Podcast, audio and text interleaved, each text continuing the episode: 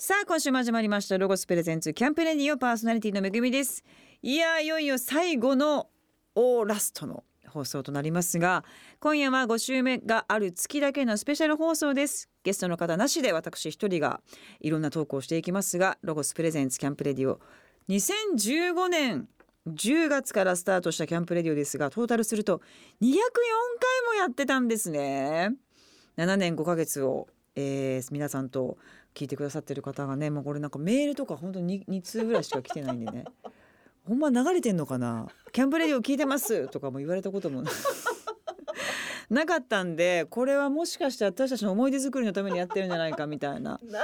長すぎ長かったなって気もしますけども。まあでもあのー、このスタジオの外にキャンプレディオ何パーセントとかねあのー、何位とかって出てるとあ流れてんだみたいなねそんな感じであのお送りしてまいりましたけどもまあそうですね番組振り返ってきますと,、えーと、一番最初の頃っていうのはまた今とは違うスタジオでやっていたりなんかしてミュージシャンの方がね割と多かった感じですね。で私の割と近くにブラフマの敏郎くんとかねそういう方とかも来てくれたりとかもしましたし大木くんおーちゃんとかも来てくれましたよね。そう近い方とかもそうですしなかなか普段お会いできないような、まあ、作家さんであったりとか時には思考を変えてなんかこうビジネスやってる人とかなんかねそういう美容の浜田雅さんとかねなんかいろいろ本田健さんとかもねなんかいろいろ本当に自分が会いたいなと思う方とかなかなか普段お目にかかれないようなジャンルの方とかねお会いできたのがやっぱすごく楽しかったですしやっぱテレビだとこうたくさんの人がいたりとかあれテーマに基づいてそこ一生懸命膨らましていくっていう感じなんですけどやっぱラジオっていうのはでスタジオの中で大体もうあのプロデューサーの小林さんと3人とかなので別にこう脱線してもいいしこう変にマニアックなとこにこう突き進みすぎてもいいしっていう空間がねやっぱすごくあの私にとって面白いというか楽しいなと思ってたし話していくとなんか整理整頓されていく感じがねあの自分でもあ自分は今こんなこと思ってるんだなとかこういうことやってたんだなとかねたまにご数名スペシャルとかで振り返していただくような時間があると思ったりとかしておりました。なんかあのラジオ聞くのもね普段結構好きであの割とこう耳からのこの距離感っていうのがすごい近い感じになるしまあ、ラジオのパーソナリティの方ってその人の人となりみたいなことを一人でずっと1時間とかねやっぱ喋る方とかがほとんどなんでなんかその人をすごい知ったような気持ちにリスナーとしてもあのなっていたりとかするので、まあ、もしね長くこの番組を聞いてくださってる方がいたとしたらあだいぶ変わったやつだなっていうか いろんなことやってんなっていうかマニアックだなみたいな感じであの思っていただけてたりするのかななんて想像しますけれどもまあでも7年っていうことは今私41で34からのスタートっていうことですのでやっぱそれ変わるというかねやっぱ30代40代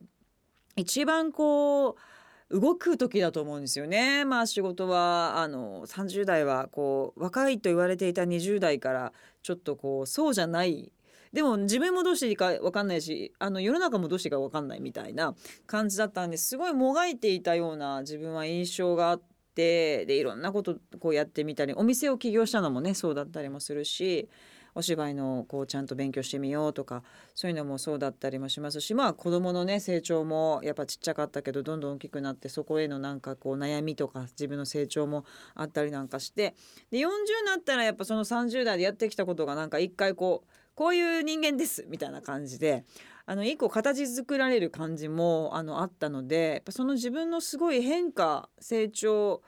まあちょっとおばちゃんにもなってなんかそういうすごいいろんなこう変わり目をあのこのラジオの皆さんと共にあの過ごせたのかなとも思うし、まあ、リスナーの皆さんね、まあ、あのリスナーの皆さん全然リアクションしないリスナーの方なので どう思ってるかわからないんですけどもいろいろ思っていただけてたら嬉しいなと思います。さあまあ仕事もね自分も思い起こせば本当にバラエティタレントだったのが、まあ、役者としてのお仕事もですねあの賞をいただいた時もすごい皆さんお祝いしてくださったりとか賞を取れたりまあね今じゃプロデュースやってるなんていうのもやっぱすごい信じられないしあの時の自分やったら信じられないしすごい変わったなと思いますね。自分も想像してなかったぐらい一気になんか違う方向にわっと違うというかぶわっと広がった感じがあったりなんか美容のねこともなんかこの番組ではねずっとマニアックに言ってたんですけど世の中に届いたのもやっぱり最近だったりとかするのでなんかそういう意味ではあのすごく広がったしここで言ってたことが現実になんかこうなんでしょうね認知されたみたいな感じもあるのかなと思いますけどもさあ今週もいろんなあのトピックであの自由にお話をしていきたいなと思いますが。えーと、今週私がちょっと最近やっぱ歌姫やべえなと思ってて。改めて歌姫になりたかったなみたいなところもですね最近ちょっとじっくり思っていたりもしてですね、えー、そんな歌姫特集で、えー、曲をお送りしたいなと思います。さあまず1曲目はですねリアーナでアンブレラ聞いてください。ロゴスプレゼンツキャンプレディオ。これもねこの間のハーフタイムショー皆様ご覧になった方いらっしゃるかもしれませんけれども、えー、スーパーボールですね、えー、の間のこのショーなんですけどもそれが今年がリアーナだったんですよね。でまあビヨンセとか、まあ、ジャネット・ジャクソンとかブルーノ・マーズとか、まあ、そうそうたる人たちが、まあ、出ててでまあマイケル・ジャクソンが一番最初にやった時にすごいまあもちろん視聴率なんですよ。アメリカの国民当時はもうほとんどの人が見てるぐらいな感じ。今も割と見てる。40%ぐらいの人が見てるって感じなんですけどもマイケルがもういやこれはもうあのすごく誇り高き出演だからお金はいらないと。ノーギャラで出たっていうところからいやマイケル兄さんがノーキャラで出てるんだったら自分たち金もらうわけいかんやろみたいな感じで、まあ、今もそれが受け継がれてる皆さんこうノーギャラで出てらっしゃるようなショーなんですけども、まあ、毎回すごいんですよ本当めちゃくちゃすごいんですけど今年はリアーナが、まあ、最近はま表に出てなかったっていう感じなんですけどもひとたび出てきたらあれまた妊娠してるんだみたいな感じで最近1人目を産んだんですよね。でまあ去年なのかな。でまあ2人目のその妊娠をずっと隠しててもう多分あれ下から20メートルぐらい上のめちゃくちゃそのリアーナだけが立てるぐらいのステージを組まれててそこでブワー上がって立った時にめちゃめちゃお腹大きかったんですよねだからそのタイミングを持って2人目妊娠してますみたいなのを発表したいやマジすごいなと思ったんですけどめちゃめちゃかっこよくて。でまああの着てる服とかも今一番いけてるロエベとかですね。ダンサーの方もあれ多分500人ぐらいいたんじゃないかな。マルジェラの服着てたりとかですね、まあ、とにかくあのイケてんなっていうもうやることなすこといけてんなっていうのでちょっと私歌姫スイッチ最近貼ってるんですけども。もし見られてない方は YouTube とかでもね公式でアップされてますので20分ぐらいのショーなんでね見ていただきたいなと思いますし歴代のもうすごいすごい人たちのすごいショーもあるのでやっぱさすがアメリカエンターテインメント大国やなという感じもしますのでぜひチェックしていただきたいなと思います。お送りしたのはリアーナでアンブレラでしたさあこの番組5週目スペシャルでは毎回自由に話してますが特にまああの美容健康オタクの私がおすすめの健康法をなんかここで突発的に話すのもね恒例となってきておりますがなんとあの美容本の出版もね決まりましてえー、ともう4月に出るんですよ。418かな。まああの今までこの番組でも言ってきましたマニアックな美容情報から皆さんがこう真似できるような、まあ、そのシートバッグを貼ってくださいとかメイクの仕方はこれがいいよとか食べ物はこれをすごくやっておけばいい飲み物はこれがいい韓国のクリニックはこれがいい全部今まで自分が約1,000種類やってきた中でこれは本当にやれば間違いないっていうものを具体的なブランド名とか値段とか全部をこう書いてますので、まあ、自分のお悩み別に開いてもらったらあ美肌がこう肌が荒れた時はこれなんやとか眉毛の時はこうだまつげはこうだとかなんかもう全部とにかくあの情報を余すことなく出しておりますので皆様ぜひぜひ見ていただきたいなと思うんですけどもね。でまあ最近その自分の中での割とこうホットな美容情報としては腸だなと。腸活まあよく皆さんねあのよく言葉で使われたり窪塚君が言ったりとかなんかしてるんですけどやっぱりもう要なんだなっていうのを今突き詰めて調べていけばいくほどすごく分かってきてまあいろんなね、あのー、ことを研究されてる人とかもいるから、まあ、私が調べた中で出会った情報っていう感じで捉えてほしいんですけれどもまあ、そもそも人間できる時に先に腸ができて次に脳なんですってでそっから形が作られてくるからやっぱり一発目が腸なんですよねできていくものがね。でまあ腸っていうのは食べたものがもう胃っていうのは枝ぐらいも溶けるぐらいの胃液ってすごい強いものがそれをやっぱ腸にガーって流れてきていいものと悪いもの体に吸収するべきものと体に吸収べきじゃないものっていうのをそこで分けて排泄に向かっていくっていうまあすごい大事なところなんですよね。で基本的にその朝起きた時に排泄に人って向かうんですけどそこで腸の状態が悪いとやっぱ排泄できなかったりとか。で排泄できないとやっぱりその腸の中で腐っちゃったりとか。で腐ると頭痛になっちゃったりとか。あと肌が荒れたりとか。体が全身が冷えたりとか肩こりになったりとかまあもう全部の悪を作ってしまうんですよね。だからやっぱちゃんとこう腸をピンクにきれいにして排泄ができるようにしてあと腸って体内の中で一番こう冷えやすいんですって冷えちゃう冷えちゃうと乾燥もする。腸って乾燥もするんですね。だからそこもすごくやっぱりあのいくらいい化粧品でいくらなんか塗ったり何してても腸がカサカサで乾燥してるとやっぱダメなんですよね。でまあ自分も41で美しいとは何だろうと。今この美容本をね作っていく中でいろいろこう考えていくとやっぱ外からわーやってても中のベースが濁ってるとやっぱ濁ってる上に蓋をしてるっていうのはやっぱちょっとこう何て言うんだろうな透けて出ちゃうんですよね。ああこの人って健康そうじゃないんだみたいな。でまあもちろんね私たちみたいな仕事してるともうプロがもう一生懸命メイクしてマッサージしてくれてバーンって出た時にそれは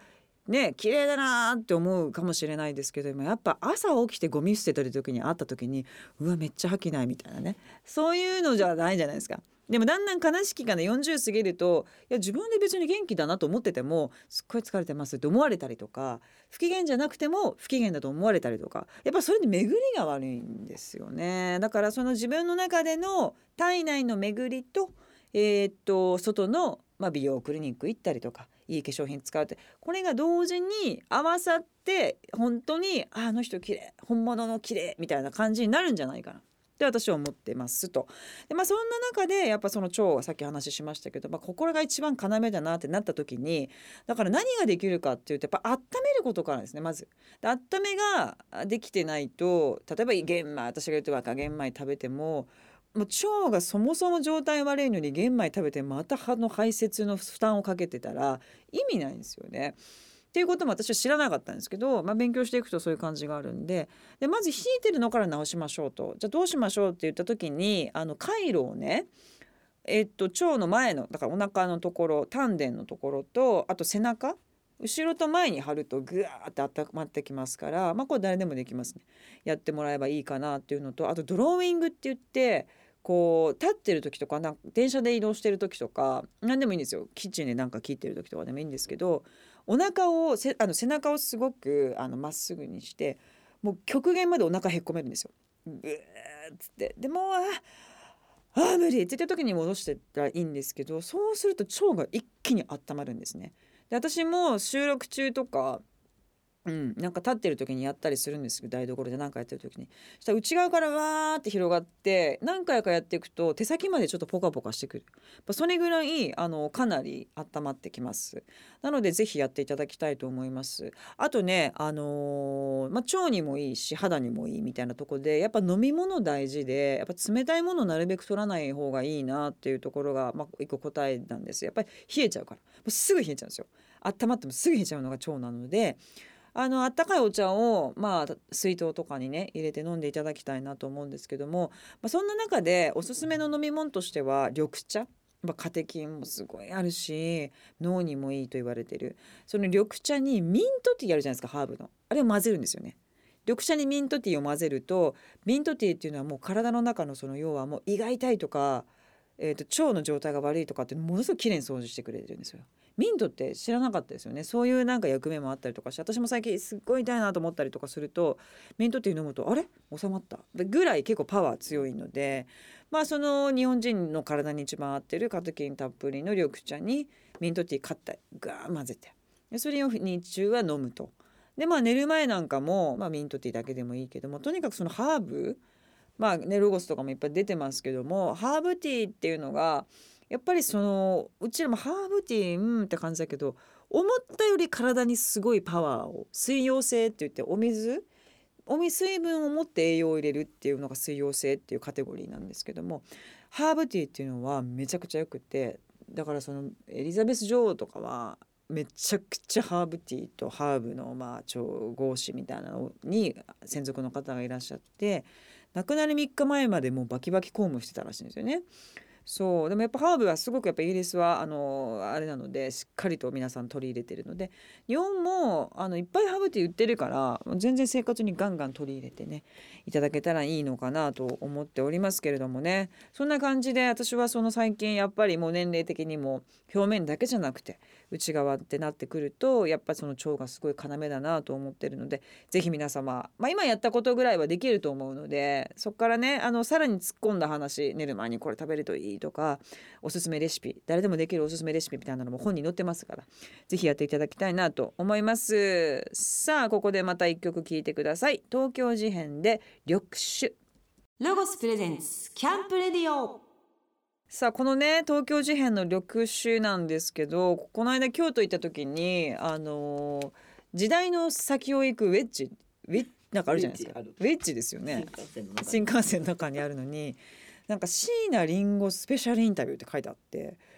大ファンなんで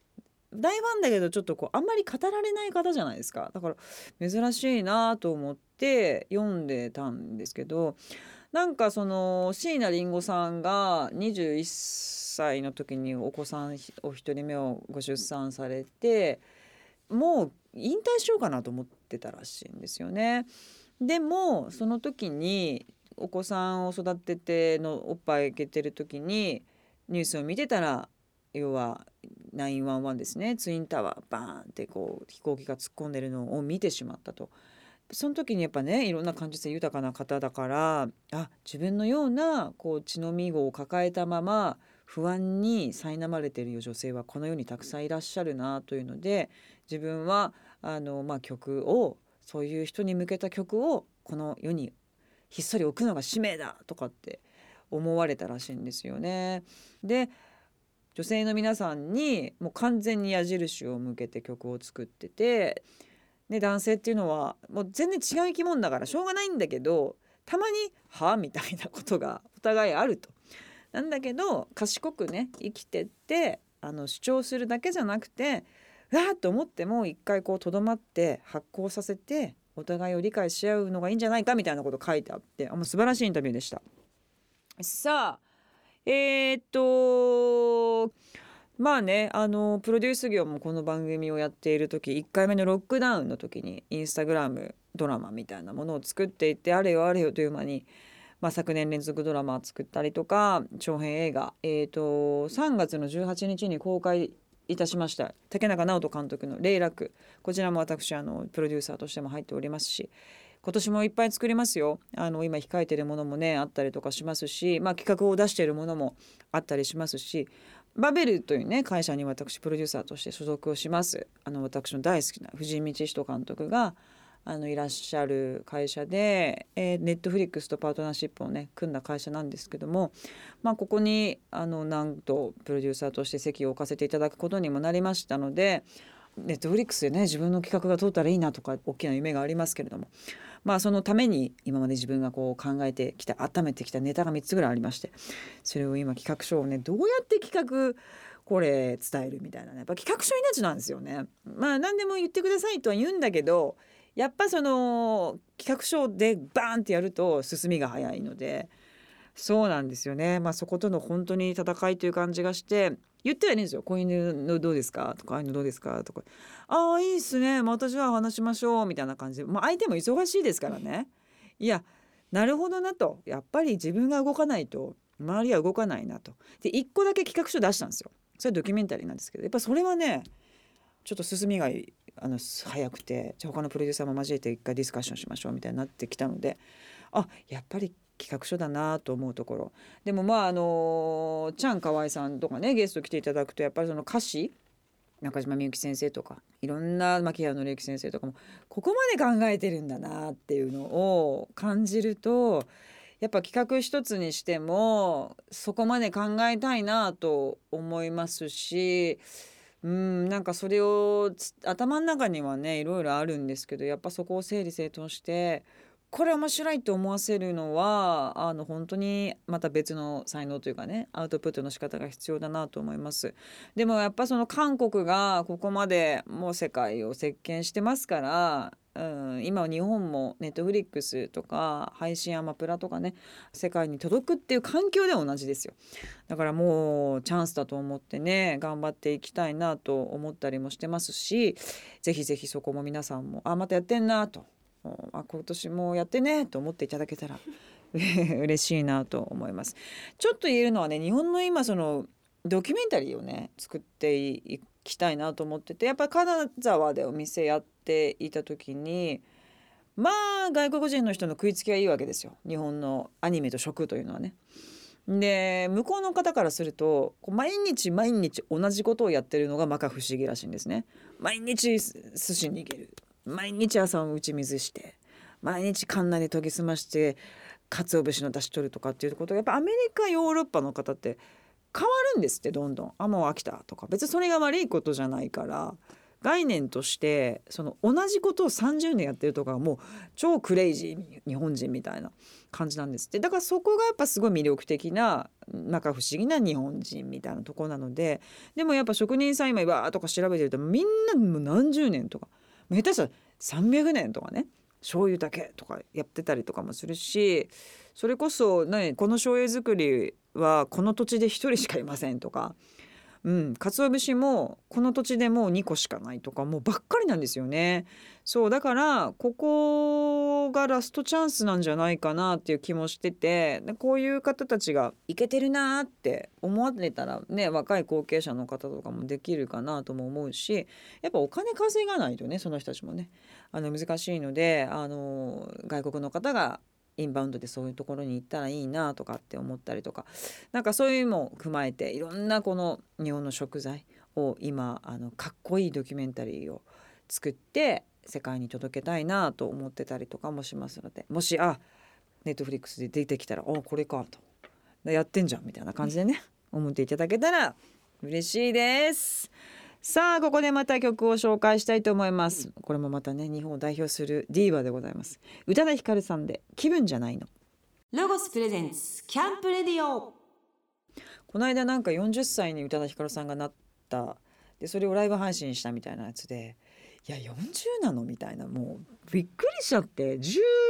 165ぐらいオートマティックでなんかこうそのまま止まるじゃないですか勝手にねまあそうじゃないのも分かってんですけども40かと。いやもうちょっとびっくりしつつで私も大ファンなんでライブ配信とかね見たりもしたんですけどやっぱすごい可愛い年の取り方してらっしゃるなーっていう感じなんかいい感じだなっていう感じがすごいしてで去年かななんか堺って洋服屋のブランドがあってこの番組でもしかして話したかもしれんけど堺が、えーと、カルティエとコラボしたみたいなすごいビッグイベントがあってでそのなんか二次会アフターパーティーをめちゃくちゃミニマムクラブでそこに宇多田ヒカルさん来たんですよまさかの。歌を歌いにね。だからもうそこに宇多田ヒカルさんみたいな感じだったんですけどめちゃめちゃ可愛くてでこの世のものとは思えない何て言うの？アニメのキャラみたいなね感じ。で歌うまいみたいなこうなんかこう周りにももう当然なんですけどいないになんか生き物っていうか超越するとこうなるかみたいなオーラってこれかみたいなね感じをすごい受けたのが衝撃的でいや素晴らしい。まあ当然みんなねそんな当然なんですけど改めて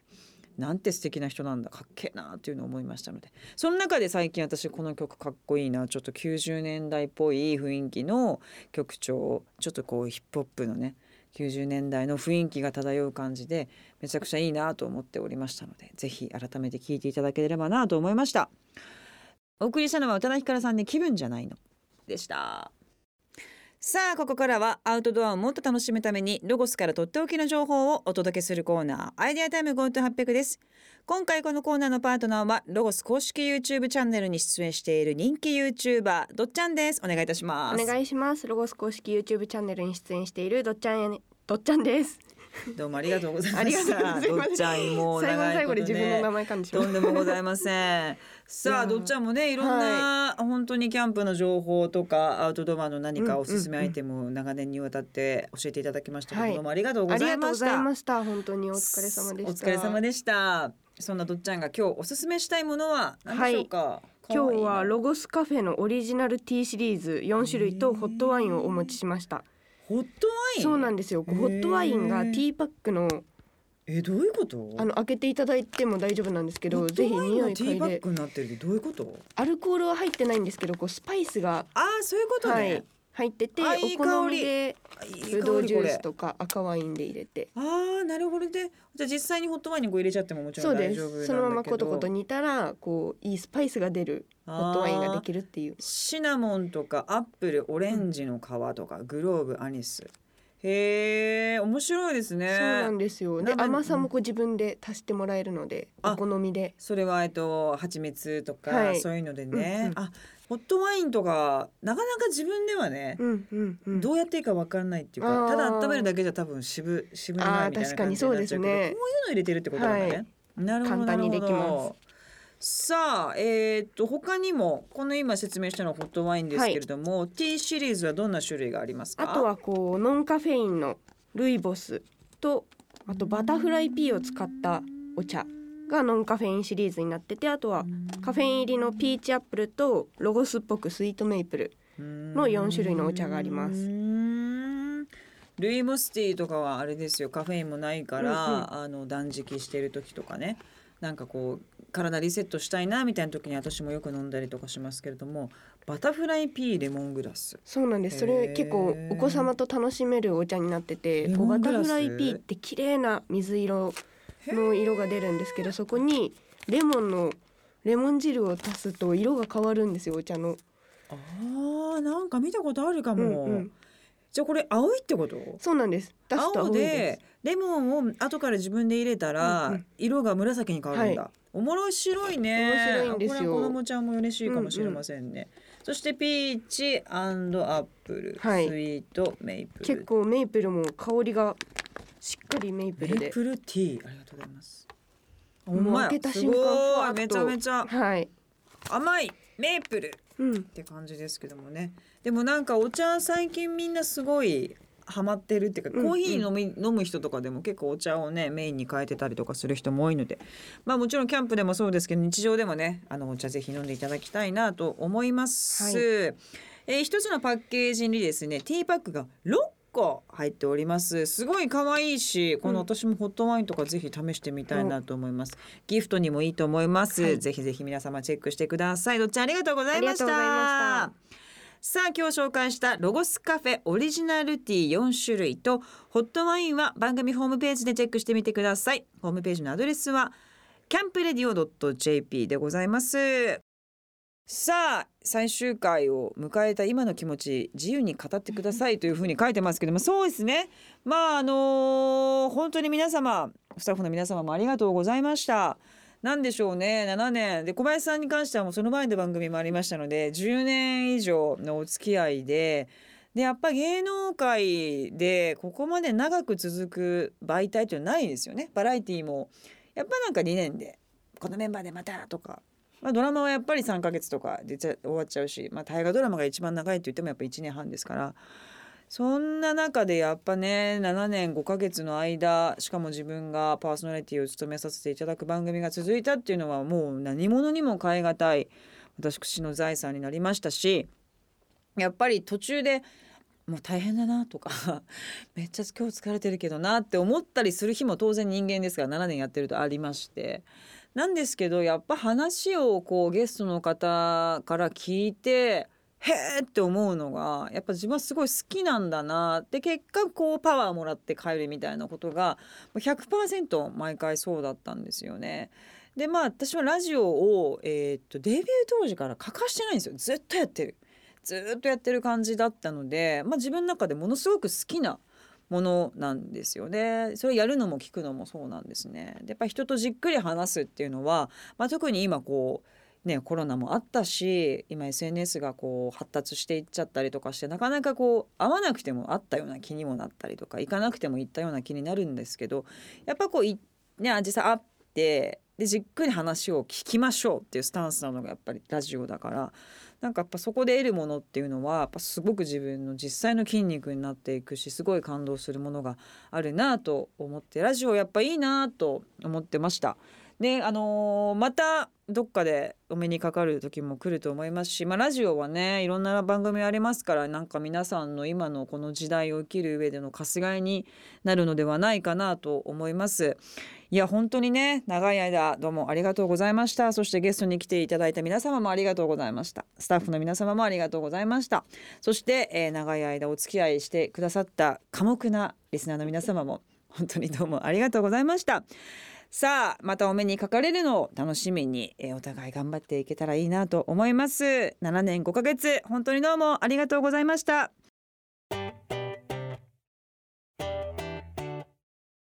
全国のロゴスショップではフリーペーパーのスマートロゴスボリューム21を配布中です。今回はフェスに最適なアイテムにスポットを当てたフェスの見方をしてくれる一冊となっています。キャリーやチェアの特徴や気になる暑さ対策についても詳しく書かれているのでピクニックやデイキャンをする際にも参考になる一冊です。なくなり次第終了です。ぜひお近くのロゴショップへ遊びに来てください。この番組の過去の放送はラジオ日経番組ホームページのポッドキャストから聞くことができます。ラジオ日経 .jp スラッシュキャンプレディオにアクセスしてください。ロゴスプレゼンツキャンプレディオパーソナリティはめぐみでした。